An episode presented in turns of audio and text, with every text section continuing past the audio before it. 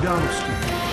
Česko možná nesplní závazek dvě procenta há dé pé na obranu. Některé výdaje jsou sporné. Izrael dodal palivo pro zajištění základních potřeb v pásmu Gazy. Probíhá evakuace z nemocnice Šífa. Ztráta kontaktu a exploze. Druhý testovací let Maskovy rakety Starship vyšel jen částečně.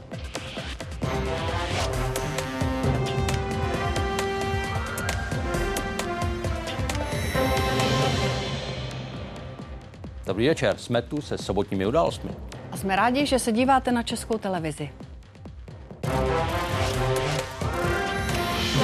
Česko nemá jistotu, že v příštím roce splní svůj závazek vůči NATO. Možný problém s prokazatelně obranými výdaji ve výši dvě procenta há dé pé připustila Jana Černochová. Z rekordních sto šedesát miliard, které chce vláda na obranu poslat, mají totiž víc než osm a půl miliardy dostat jiné instituce. Mezi nimi třeba Správa hmotných rezerv, Ministerstvo dopravy nebo Národní úřad pro kybernetickou bezpečnost. Česko musí alianci prokázat, že tyto výdaje jednoznačně souvisí s obranou státu, a to by mohl být problém. Nebudu vám lhát, nevím. Myslím si, že děláme maximum proto, aby nám maximum z těch položek Severoatlantická aliance uznala. Myslím si, že určitě některé položky jsou nespochybnitelné a o některé položky budeme bojovat. Za případné nesplnění závazku vůči NATO sankce České republice nehrozí. Slíbil ale vydávat obranu dvě procenta svého há dé pé aliančním spojencům. Navíc to zákonem odsouhlasila i poslanecká sněmovna. Bojová vozidla pěchoty. V příštím roce zaplatí Česko za švédské obrněnce přes jedenáct miliard, i když první dostane až v roce dva tisíce dvacet šest. Další dvě miliardy také vydá za objednané houfnice a miliardu za vrtulníky Viper a Venom, které už postupně přibývají v hangárech. Tento vrtulník disponuje přesnější municí s možností odpalu z větší vzdálenosti. Celkem plánuje vláda v příštím roce vydat na obranu rekordních téměř sto šedesát miliard, tedy o čtyřicet osm miliard víc než letos. Do této částky vláda počítá i s veškerými výdaji Správy státních hmotných rezerv, která nakupuje a skladuje třeba ropu, potraviny či zdravotnické pomůcky. Šéf Správy hmotných rezerv Pavel Švagr to hájí. Celá řada položek v zásobách je logicky určená i pro armádu České republiky. Pokud bych měl být konkrétní, tak třeba typickým příkladem jsou pohonné hmoty nebo letecký petrolej. Asi tam jsou některé mezní položky, ale některé jsou určitě bezesporné. Vycházeli jsme i ze zkušeností ostatních aliančních zemí. V žádném případě se nedá hovořit o tom, že rozpočet Správy státních hmotných rezerv je připraven pro krize obranného charakteru. Je to prostě v rámci bezpečnosti. Povinnost České republiky vydávat od příštího roku na obranu minimálně dvě procenta há dé pé schválili poslanci letos v dubnu. Pro zákon tehdy kromě vládní koalice hlasovalo i opoziční hnutí ANO.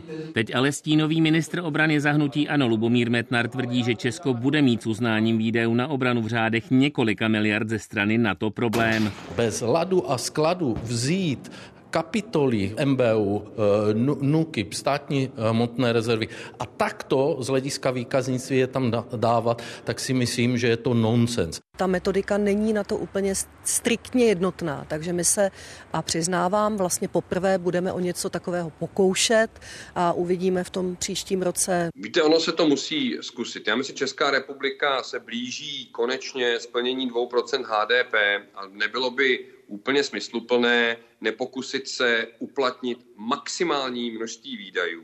NATO vyhodnotí české výdaje na obranu za příští rok v první polovině roku dva tisíce dvacet pět. Milan Brunslík a Petr Vašek, Česká televize. Armádní výdaje v posledních letech výrazně rostou. V roce dva tisíce dvacet vydalo Česko na obranu něco přes sedmdesát čtyři miliard korun. Letos už je to zhruba o polovinu víc. Velký skok v obranných výdajích má nastat právě v příštím roce, kdy se dostanou, dostanou na už zmiňovaných rekordních téměř sto šedesát miliard korun. Postupně s výjimkou roku dva tisíce dvacet dva rostly i armádní výdaje v poměru k há dé pé. Ještě v roce dva tisíce dvacet tehdejší vláda posílala na obranu zhruba jedna celá tři procenta há dé pé. V příštím roce jsou ale armádní výdaje klíčovou prioritou české vlády. Po devatenácti letech chce znovu splnit závazek vůči NATO a vydávat na obranu zmíněná dvě procenta há dé pé. K tématu všem události ale pokračují. Už za chvíli se podíváme na Ukrajinu. Ruský útok v zemi změnil mnohé. Jedním z okrajových dopadů je třeba přístup k alkoholu. V oblastech blízko fronty platí jeho zákaz. Bují tam ale černý trh. Agentury O S N dostaly od Izraele pohonné hmoty na zajištění základních služeb v pásmu Gazy. V pátek to povolil izraelský válečný kabinet. Dodávka má vystačit na dva dny a nesmí k ní mít přístup Hamás. Izraelská armáda dál zasahuje proti ozbrojencům teroristického hnutí. Palestinci i Izrael potvrzují evakuaci nemocnice Šífa v Gaze. Spojené arabské emiráty přijali na léčení první palestinské děti zraněné během konfliktu. Pěšky odcházejí palestinské uprchlické rodiny z gazánské nemocnice Šífa s bílými prapory v přestávkách přejezdů izraelské těžké techniky, která se snaží z komplexu vyrýt ukrytá útočiště Hamásu. Podle izraelské armády je Hamás v pásmu všude, prorostlý do civilního života Palestinců. Zásobami minomet a granátů uvnitř školky. Podle lékařů v Šífě se z nemocnice evakuoval téměř veškerý personál a pacienti z rozkazu izraelské armády. Ta naopak tvrdí, že evakuaci umožnila na žádost ředitele nemocnice. Zůstává tam sto dvacet šest pacientů, pět lékařů a třicet čtyři nedonošených dětí na různých odděleních. Zástupy prchajících Palestinců byly v pátek viditelné na snímcích ze satelitu. Jich pásma ale není v sedmý týden konfliktu bezpečný. Izraelský nálet v noci v hustě zalidněném Chánu Junisu podle tamních zdravotníků zabil přes třicet Palestinců. Řekli nám, že se máme evakuovat na jih a všichni ti mrtví se evakuovali. Proč je zabili? Jsou to děti, děvčata, pojďte se podívat.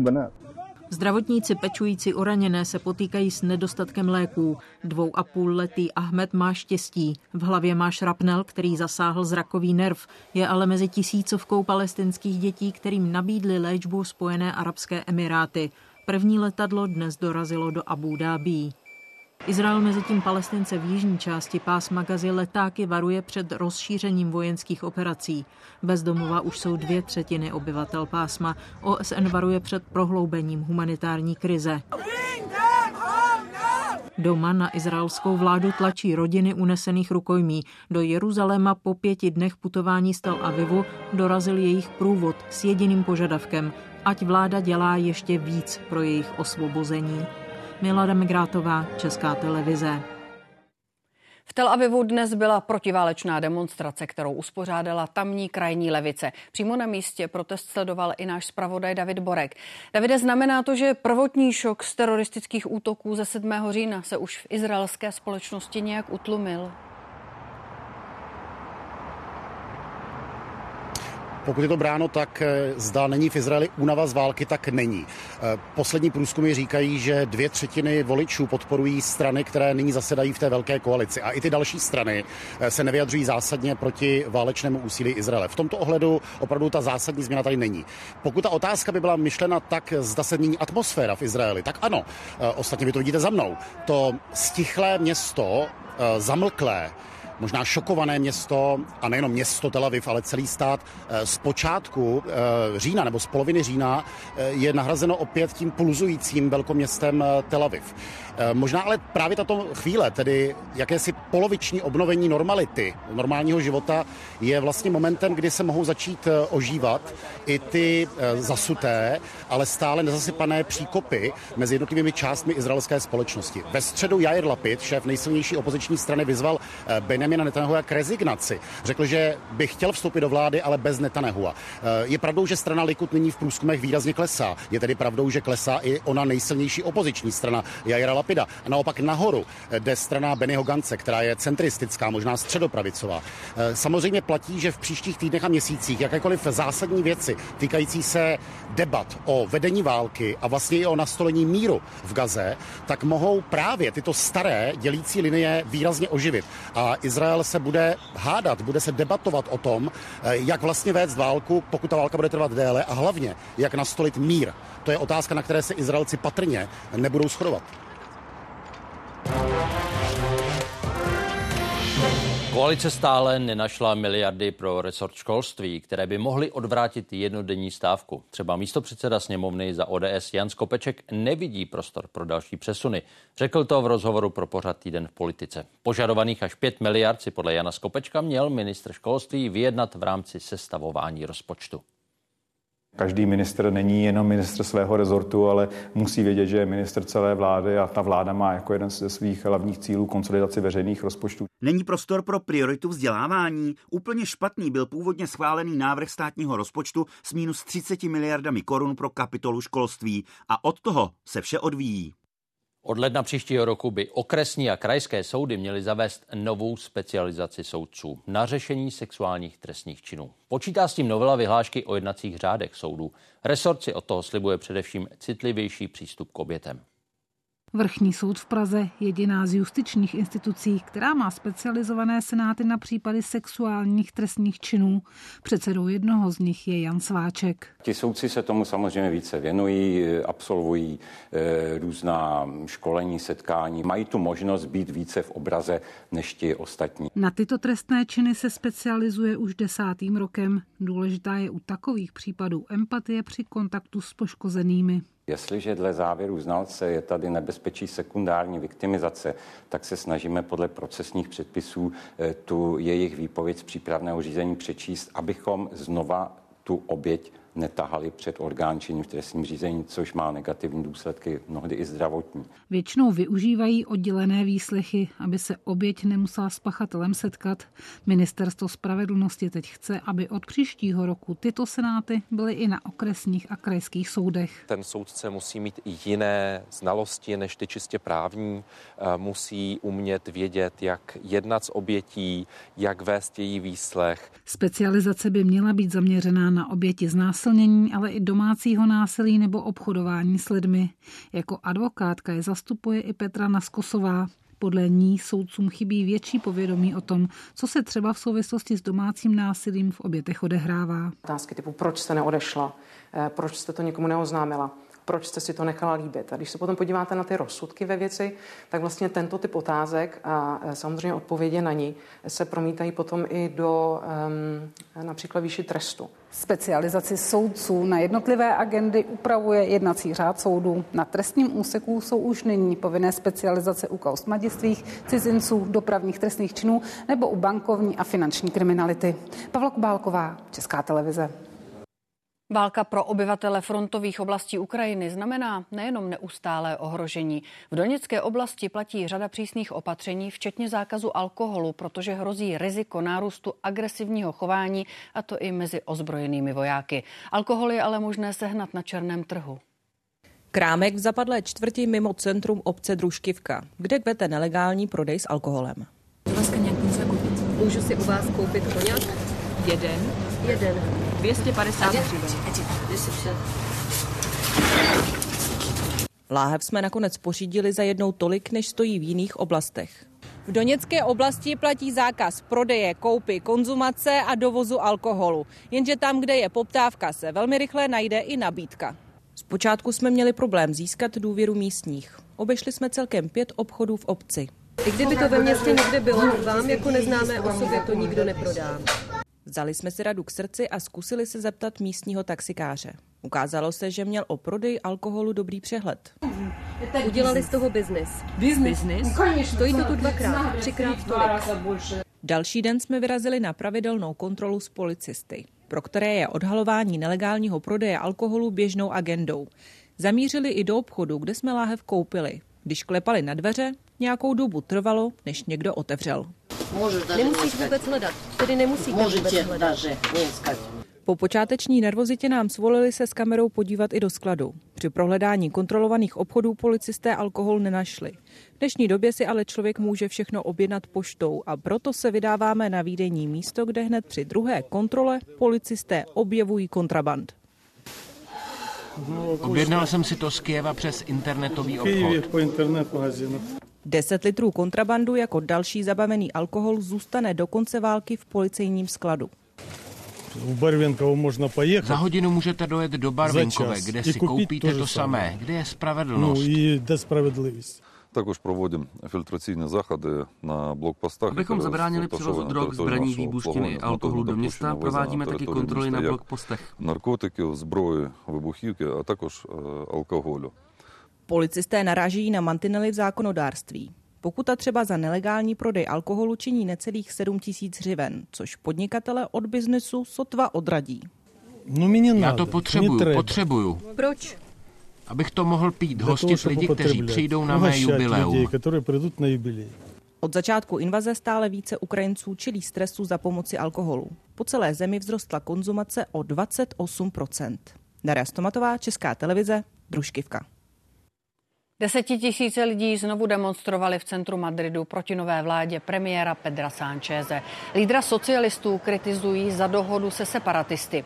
Tím mu za příslib amnestie pro organizátory nelegálního referenda o nezávislosti Katalánska pomohli získat důvěru parlamentu. Do protestu se zapojili i politici konzervativní lidové strany a krajně pravicového Voxu. Premiér trvá na tom, že postupoval v souladu se zákonem a zajistil zemi stabilitu.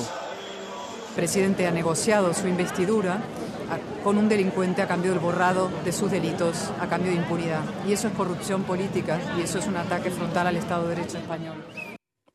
Na více než osmdesáti místech v Česku začal jedenáctý ročník Noci divadel. Připojilo se třeba brněnské divadlo Bolka Polívky. V premiéře právě v těchto chvílích uvádí hru s názvem Oheň a popel. V dramatizaci románu Šándora Máraje účinkují třeba Martin Huba nebo Jiří Dvořák. Divadlo teď působí v provizorních prostorech v Dělnickém domě.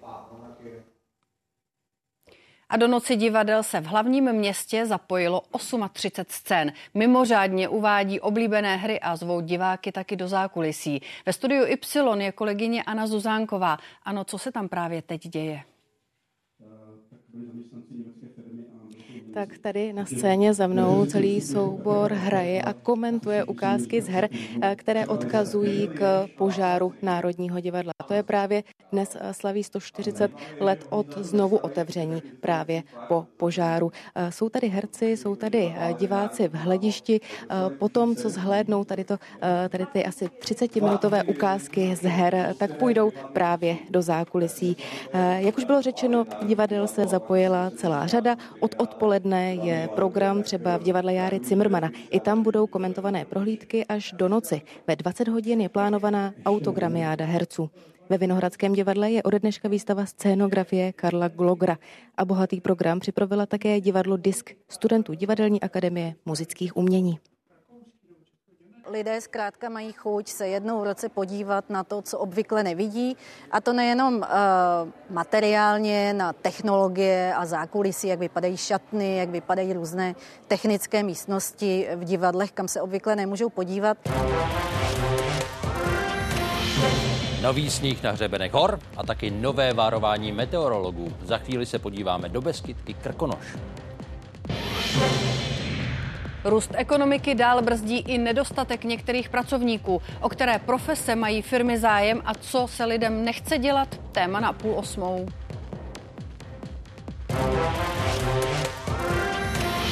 Polsko čelí demografické krizi, hlavně kvůli jedné z nejnižších porodností v Evropě. Už deset let se rodí méně lidí, než jich umírá. Podle expertů za to může změna životního stylu, špatné podmínky pro pracující matky nebo restriktivní přístup státu k potratům.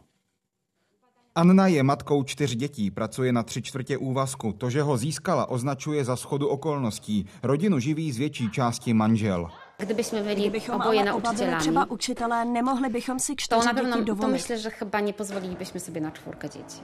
Velkou rodinu vždy chtěla, i protože sama vyrůstala se čtyřmi sourozenci. Trápí ji, že Polsko podle ní vymírá.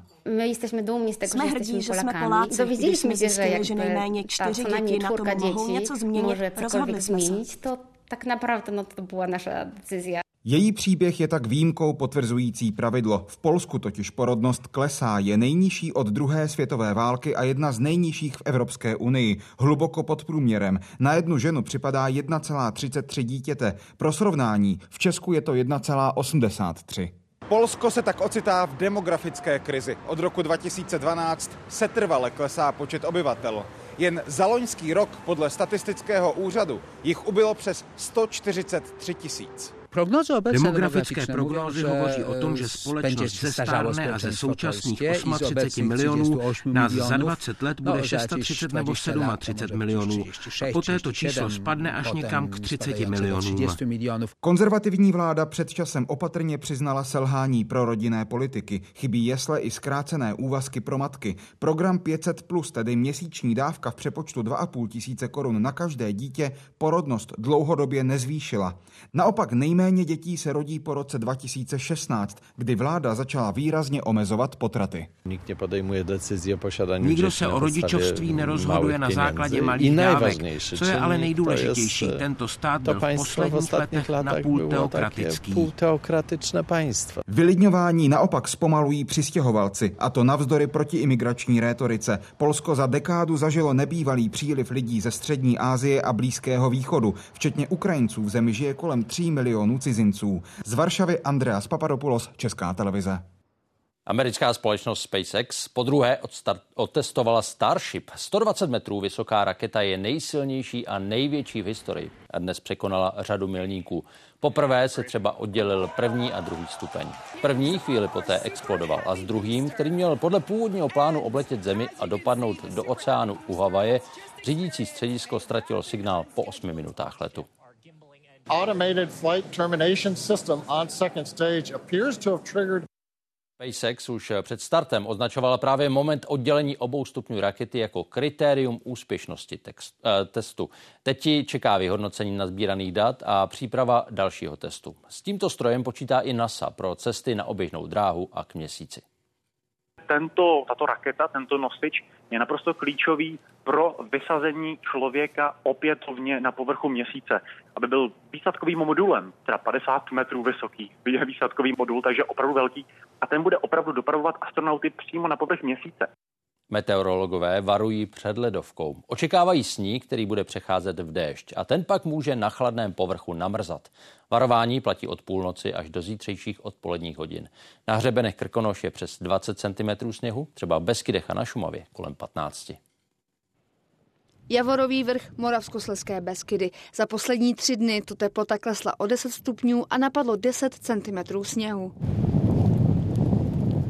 Jsme tu od tmy a ráno to bylo vlastně docela foukalo a sněžilo hustě, teďka už je to lepší. Řada návštěvníků však podobné náhlé změny počasí na horách podceňuje. Nižší pokrývka sněhu teď může být podle horských záchranářů zrádná i na jinak běžně schůdných pěšinách. Sníh totiž skrývá kameny, na kterých turisté často uklouznou.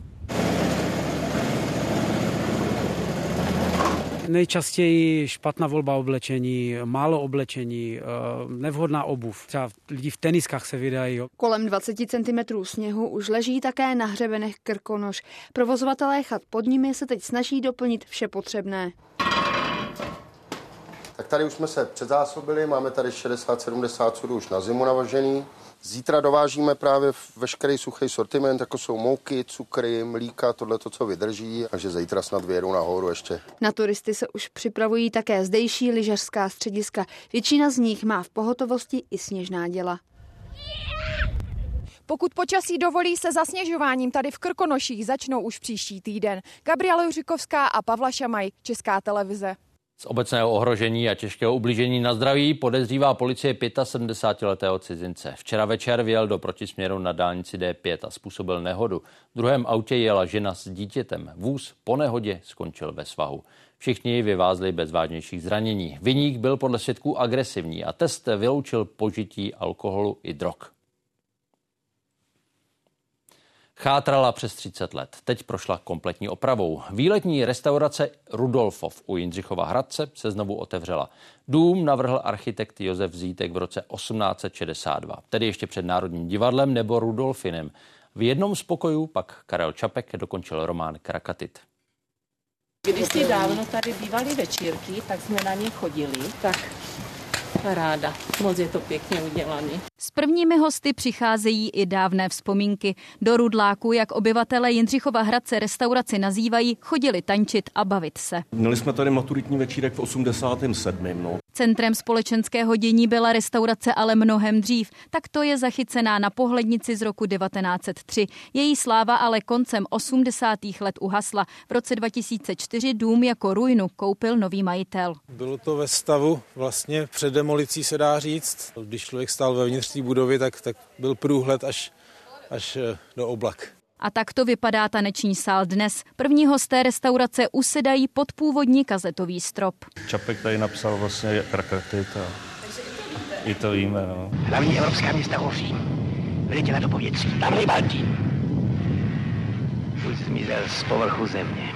Ten pokoj, kde Karel Čapek psal ten krakatit, bude pravděpodobně tento. To bylo v létě devatenáct set dvacet tři. Nad románem o zneužití vědy tu spisovatel strávil dva měsíce. V jednom z dopisů se dochovalo jeho vyjádření, že vlastně kouká do lesa a užívá si ten chlad, který mu dělal dobře. Od záchrany restaurace Petra Chvojku neodradili ani táhlé spory o pozemky. Sen se mu splnil po dlouhých devatenácti letech. Edita Kadlecová, Česká televize, Jindřichův Hradec.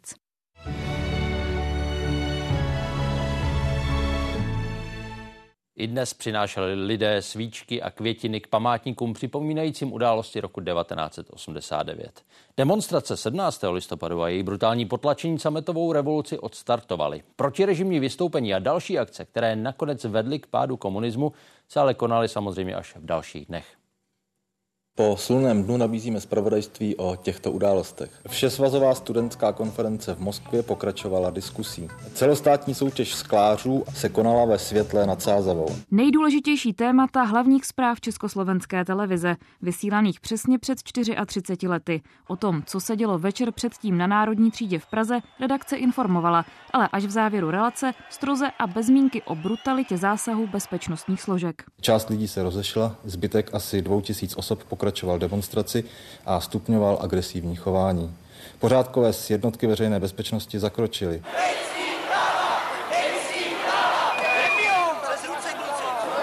Tři odstavce událostem sedmnáctého listopadu věnovalo Rudé právo. Podle něj příslušníci veřejné bezpečnosti jen ověřovali totožnost účastníků demonstrace. Kolem sta osob bylo předvedeno na místní oddělení veřejné bezpečnosti. Ve dvacet dva hodin byl ve středu města obnoven klid. Klid v ulicích ale osmnáctého listopadu rozhodně nebyl. Zahraniční agentury informovaly o smrti studenta Martina Šmída. O život měl přijít právě po zásahu na Národní třídě. Toto je reakce pražské veřejnosti na promyšlenou dezinformaci vnitřního protivníka. Přestože zpráva o úmrtí byla lživá, šlo podle některých historiků o důležitý moment, který rozpoutal revoluci. osmnáctého listopadu vyhlásili studenti pražských uměleckých vysokých škol stávku. Věříme, že každý, komu není lhostejný vztah a vývoj naší společnosti, se připojí k tomuto vynucenému, ale zásadnímu kroku. K akci se ještě téhož večera připojili i herci v Praze. Navrhujeme vyhlásit na pondělí dvacátého sedmého listopadu protestní generální stávku. A právě v divadle, konkrétně v Činoherním klubu, vzniklo o den později občanské fórum. Johana Šulcová, Česká televize. Část firem v Česku se dál potýká s nedostatkem zaměstnanců. Někde tak nemůžou rozšiřovat výrobu nebo přijímat víc nových zakázek. Pozice, které je třeba obsadit, ale lidé často vykonávat nechtějí. Zájem nemají třeba kvůli fyzické náročnosti nebo nízké prestiži. Často také mají jiné představy o rozdělení času mezi práci a další aktivity než zaměstnavatel. V mnohém je to unikátní práce, speciálním vybavením, fyzickou náročností a také tím, že ji moc lidí dělat nechce. Toto za mnou je příklad profesí, které jsou nedostatkové. V současné době máme sto padesát zaměstnanců a k tomu, abychom pokryli naše požadavky a další rozvoj, tak potřebujeme něco kolem dvacet až třicet lidí. Sehnat pracovníky na tyhle pozice je ale čím dál náročnější. Zejména mladí lidé o ně nemají zájem, přestože mzdy můžou být nadprůměrné. Tyto kvalifikované pracovní pozice jsou velmi dobře honorovány. Jenom to není práce v kanceláři, je to skutečně i fyzicky namáhavá práce a je to práce s vysokou zodpovědností. Samozřejmě není to tak sexy jako umělá inteligence, případně youtuber. Otevřené dveře pro nové zaměstnance má i tahle logistická společnost. Právě skladník a řidič kamionu totiž podle personálních agentur patří do pětice profesí, které lidé nejčastěji nechtějí dělat. V České republice schází zhruba patnáct tisíc řidičů a zároveň se zvyšuje i průměrný věk řidičů. Takže jak stárne populace, stárne i populace řidičů. Na pokrytí všech kapacit, které bychom potřebovali, by se nám hodilo další šedesát sedmdesát řidičů. Uchazeče podle něj odrazuje třeba časová náročnost práce. Čím dál víc lidí totiž klade důraz na to, aby měli dost času na další aktivity i po práci. Bohužel u mezinárodní kamionové dopravy je to poměrně velký problém. Představa ideálně v pondělí ráno odjet a v pátek v poledne se vrátit padá. Padá díky našim zákazníkům, padá díky infrastruktuře v celé Evropě a my se musíme přizpůsobit a musí se přizpůsobit i naše řidiči. Jenže nová generace řidičů se právě tomu, že musí být dlouho mimo domov a často ani nevědí, kdy přesně se vrátí, přizpůsobit nechce. Jakub Musil, Česká televize. A další překážkou pro nábor nových lidí může být i noční práce, obzvlášť pokud je fyzicky náročná. Natáčeli jsme v jedné z pražských pekáren. Zatímco jiným pracovní den v šest večer končí, jim směna teprve začíná. Pečivo musí pekaři připravovat i přes noc. Denně se tu vyrobí přes deset tun těsta. To se pak rozdělí na menší díly a putuje k dalšímu zpracování a nakonec do pece. Výroba trvá dlouho a směny pracovníků se tak protáhnou až do brzkých ranních hodin. Náročná je i náplň práce. To místo je docela fyzicky náročný a samozřejmě někdy psychicky, protože se spěchá. Asi nejtěžší je samozřejmě kluci tady na míchačkách. Tohleto těsto jakoby potom vyndat, je docela náročné. Vždycky podebrat a někoho jenom. Nabrat by potřebovali asi deset zaměstnanců. O práci v těžkých podmínkách ale není velký zájem. Nejhorší asi tady největší, se pečou housky, tak největší vedro, největší vlhko. To lidi moc nevydržejí, no, odsud utíkají do cáry. Ty podmínky úplně v tom tepu se jim nejde. Je to dost náročný, zvlášť když je to nepřetržitě. Za zhruba půl hodiny jsem vyrazil přes tisíc toláčů. Celkově se jich tu za jednu noc vyrobí přes čtyři tisíce. Kromě pekařských pozic chybí i pomocná síla.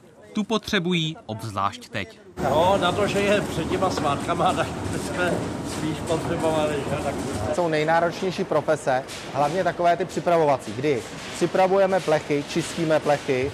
Zároveň máme velkou, velkou práci najít eh, pracovníky na noční směnu. A ta nej, nejhorší věc je ta, že musíte v noci pracovat a přes den spát.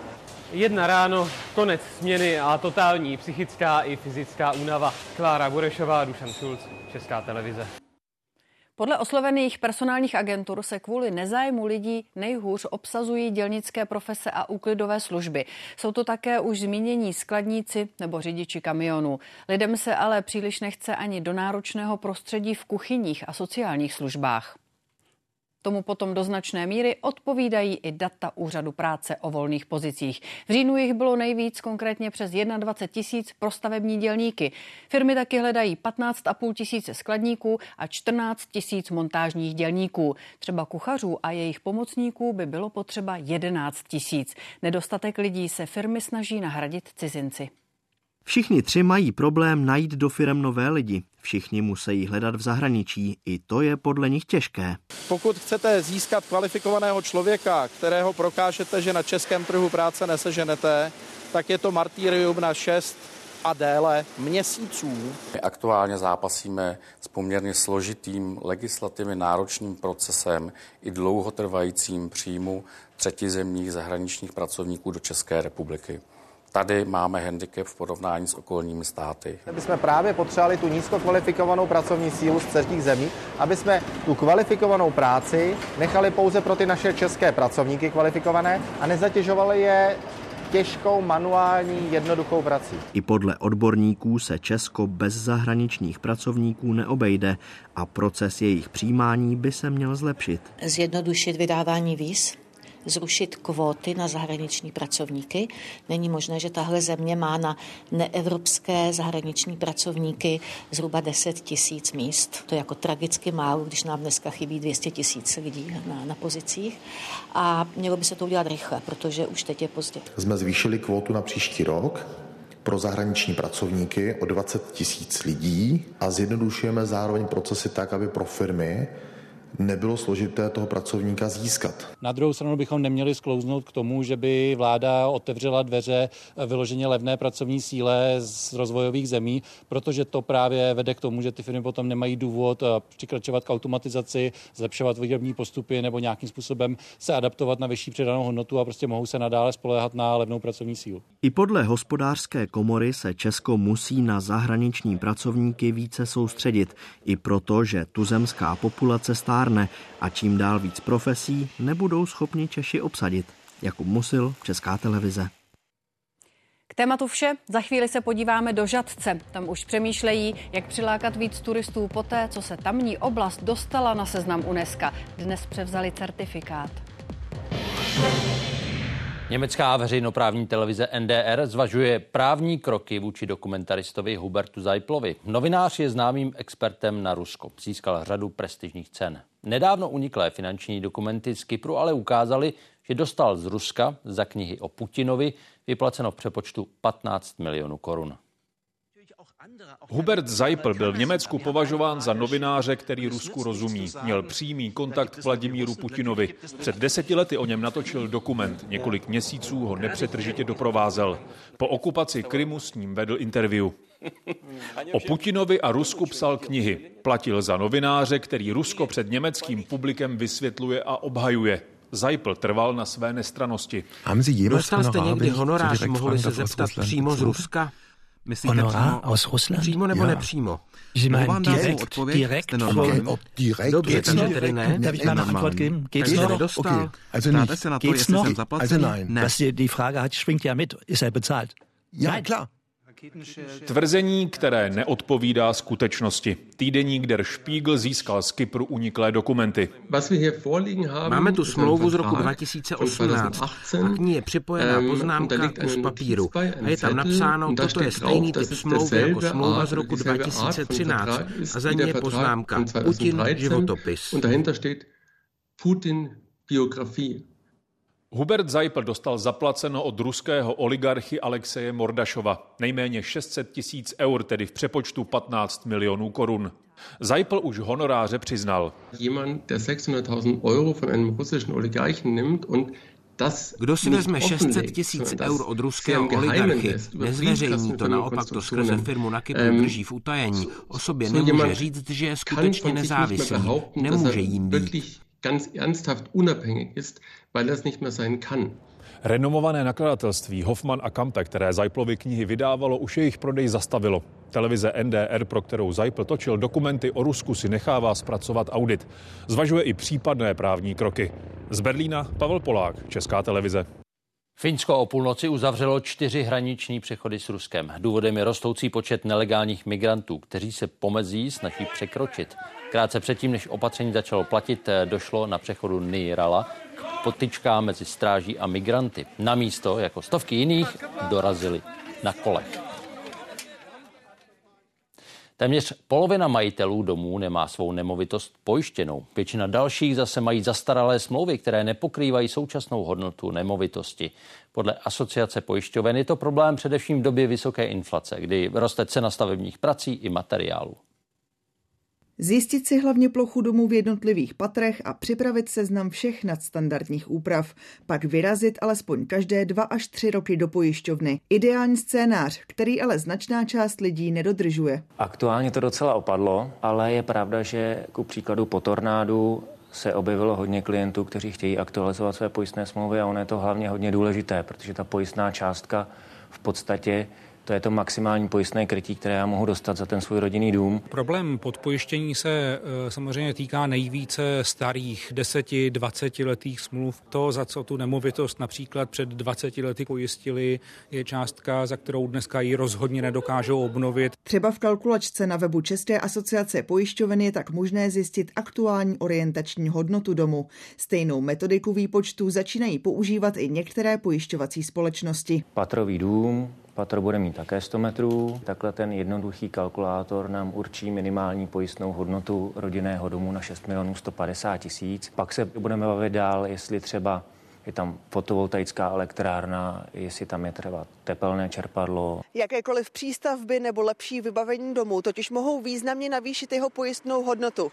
Ke smlouvě je navíc možné nastavit si i takzvanou indexaci. Ta potom hlídá třeba ceny stavebních prací a podle toho každoročně pojistku navyšuje. Ta pojišťovna vlastně netuší, zdali vy jste provedli nějakou další investici do té nemovitosti. I když máte tu indexaci, já bych si dovolila doporučit, abyste minimálně jednou za ty dva až tři roky kontaktovali svého finančního poradce. Indexaci je ale možné odmítnout. O konečné výši pojistného totiž vždy rozhoduje sám zákazník. Nina Ortová, Česká televize. Sněmovní přesčasy. Kolik zbývá práce? Hosty předsedové poslaneckých klubů Alena Schillerová, Marek Benda, Radim Fiala a Jakub Michálek. Lékařské přesčasy.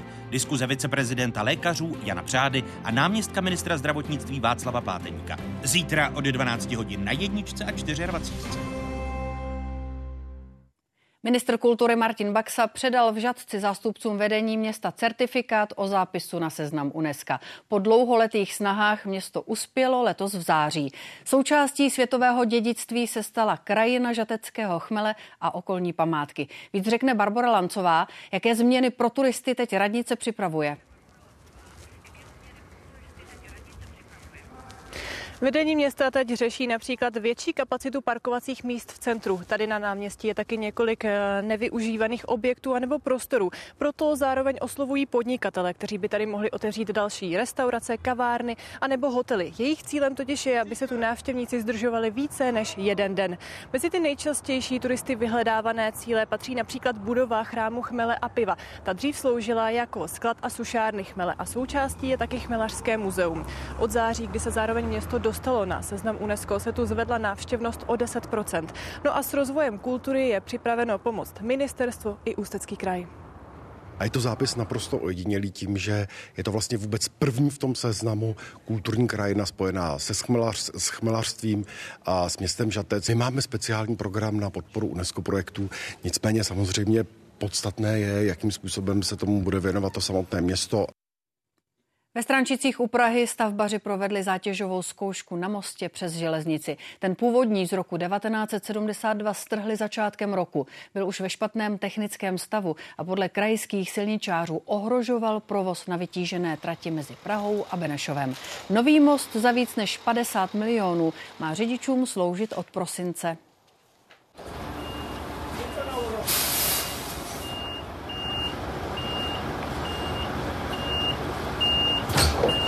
Na most silničáři poslali šest nákladních aut o celkové váze sto osmdesát tun. Dvěma statickými zkouškami prověřili jeho průhyb. Most bude mít téměř padesát metrů a vydržet by měl až sto let. Skoro dvacet jedna tisíc dětí v Česku je v náhradní rodinné péči, nejčastěji u pěstounů. Ve sněmovně teď čeká na projednání novela, která by měla proces přijetí dětí do pěstounské péče zjednodušit. A to i s ohledem na plánovaný konec kojeneckých ústavů. A kdo bydlí v domečku? Ty. Přivezeniny. Takhle říkají Medžidovi datu, kdy do pěstounské péče získali dvě malé dívky. Trvalo to dva roky. Jsou tam psychologické testy, semináře, přednášky. Já chápu, to je jako velká zodpovědnost někomu svěřit dětí a musí se ten člověk být takzvaný lustrovaný dobře. Proces by do budoucna mohla zrychlit novela zákona o sociálně právní ochraně dětí. Zástupci ministerstva práce ji představili sněmovnímu sociálnímu výboru. Ono to není jako zrychlení v hlediska jakoby té přípravy, ale spíše to, aby ti žadatelé o pěstounství se k té přípravě dostali rychleji. Pomoc by mělo zavedení lhůt pro úřady. Novela dále sjednocuje nároky na žadatele. Přípravu by mohli absolvovat i v jiném kraji, než tam, kde žijí. Platí to i pro získání psychologického posudku. Opozice má k návrhu výhrady. Je to skutečně prostoupeno problematicky skrze celou tady tuto novelu. Od psychologických posudků přes založení nového centra proti násilí pro děti. Nyní si myslím, že tento návrh není nutný přijímat, protože pouze osmnáct měsíců platí ten návrh minulý. Podle ministerstva práce je ale každá podpora pěstounů důležitá. Aktuálně čeká na zařazení do systému zhruba tři sta šedesát dlouhodobých pěstounů. V domovech přitom zůstává okolo čtyři tisíce dětí. Jestli se do náhradní rodiny dostanou, často závisí i na tom, jak aktivní jsou jednotlivé kraje. Chtěla bych někoho, kdo by mi každý večer četl pohádky. Náborovou kampaň teď zahájil i Středočeský kraj a otevřel poradenské centrum, aby i další děti mohly co nejdřív, kromě narozenin, slavit i den, kdy získali nový domov. Redakce a Klára Ješinová, Česká televize. Rozsáhlé požáry zachvátily největší mokřady světa ležící v jihozápadní Brazílii. Plameny posiluje vítr, dlouhotrvající sucho a taky první vlna veder sezóny. Živel ničí desetitisíce hektarů porostu, ohrožuje domy i divočině, v divočině žijící zvířata. Plameny požírají stále víc travin, křoví i stromů. Nebe se zbarvilo do ruda. Jen za první listopadové dny ochránci přírody napočítali v nejrozsáhlejších mokřadech světa oblasti Pantanal na dva tisíce tři sta ohnisek. Situace se zhoršuje. Oheň se šíří z Mato Grosso a doprovází ho vítr o rychlosti více než čtyřicet kilometrů za hodinu. Požáry se ve špatně přístupném terénu protkaném bažinami dostávají pod kontrolu jen stěží. Přiživuje je mimořádné horko a sucho. A to vše už na začátku letních měsíců. Od října oheň zničil na tři sta padesát kilometrů čtverečních porostu a s ním i domov řady živočišných druhů, včetně jaguárů. Jestli to bude takto každý rok, jaguáři zmizí, odejdou, najdou způsob, jak si Pro tento druh šelem jde o hrozbu ve světovém měřítku. Národní park, pokrývající část Pantanalu, platí za vůbec největší oblast, kde jaguáři žijí. Plameny už pohltily třetinu jeho rozlohy. Lukáš Maté, Česká televize. Unikátní pozorovatelnu ryb v lomu Starý Klíčov na Domažlicku se zřejmě podaří zachránit. Podvodní kabině hrozilo stěhování do muzea. Nakonec si koupil potápěč a fotograf Zdeněk Zrůst. Na pokrytí nákladů spojených s opravami už vypsal sbírku. Areál je mezi potápěči velmi populární. Po žebříku stačí se stoupit do hloubky osmi metrů. Tady na dně pak mohou už lidé okenky pozorovat celý podvodní svět. Ryby tu kolem nich proplouvají v bezprostřední blízkosti. Potřebujeme udělat novou elektroinstalaci, musíme udělat nový vnitřní vybavení, musíme přidat světla a vlastně musíme udělat i novou revizi, jo, což je poměrně asi ta nejnáročnější věc. Za války to byl partizán, po válce člen protikomunistické odbojové skupiny Světlana. Další detaily života Rudolfa Lenharda můžou po víc než sedmdesáti letech odhalovat historici Muzea jihovýchodní Moravy ve Zlíně. Příbuzní Lenhardovi snoubenky desítky let ukrývali rozsáhlou písemnou pozůstalost a teď ji odkázali muzeu. Dokumenty byly desítky let zakopané v zemi, pak ve skrýších ve slepičárně a na půdě. Před několika dny je jejich zachránci, kteří chtěli zůstat v ústraní, přivezli do muzea. Legitimace, dekrety k vyznamenáním, osobní listiny. Každý z listů propojuje jméno Rudolfa Lenharda, za války člena partizánského oddílu v okolí osady Ploština, kterou nacisti vypálili. Jestliže mapa partizánské akce znázorňuje geograficky, tyto velmi obsáhlé rukou psané zápisky přidávají osobní vzpomínky. V tomto případě popis bojové akce partizánského oddílu Ploština na konci února devatenáct set čtyřicet pět v Lipině u Valašských Klobouk. Naprostým unikátem jsou ale tyto dopisy, které Rudolf Lenhard poslal své nastávající po únoru devatenáct set čtyřicet osm. V ilegalitě založil skupinu Světlana. Milostnými vyznáními kryl šifry, které psal neviditelným inkoustem. Ves byla obklíčena, utekli jsme jen přes pole za střelby. Štěstí, že neměli reflektory. Komunisti Rudolfa Lenharda zavraždili ve věznici v Uherském Hradišti. Jeho snoubenku odsoudili na dvacet let. Desítky let byl jejich příběh prakticky neznámý. Fakta z pozůstalosti to mají šanci změnit. sedmdesát let po té události dostaneme takto ucelený a pestrý soubor materiálu. Až zlínští badatelé vše přečtou a zařadí, To nejzajímavější vystaví v novém památníku na Ploštině. Ten mapuje nejen válečný, ale i poválečný odboj partizánů, včetně skupiny Světlana. Josef Kvasnička, Česká televize. Zítra je Světový den obětí dopravních nehod. Napříč republikou se konají vzpomínkové akce. Budeme u nich. A připomínám i varování meteorologů. Od západu přijde sněžení a na většině území se může tvořit ledovka. Teď pozvánka ke sportu. Čeští fotbalisté ještě nemají jistý postup na mistrovství Evropy. Řeší se navíc zdravotní stav kapitána Tomáše Součka. A jak to s ním vypadá, to řekne Vojtěch Bernacký. Dobrý večer, Tomáš Souček prožil ve Varšavě hodně intenzivní zápas. Nejprve dal gól, ale potom inkasoval nešťastný úder kopačkou do hlavy od jednoho z polských obránců. Utkání nakonec obvázanou hlavou dohrál. Lékaři mu následně sešili rány několika stehy a na pondělní zápas s Moldavskem by měl být připraven.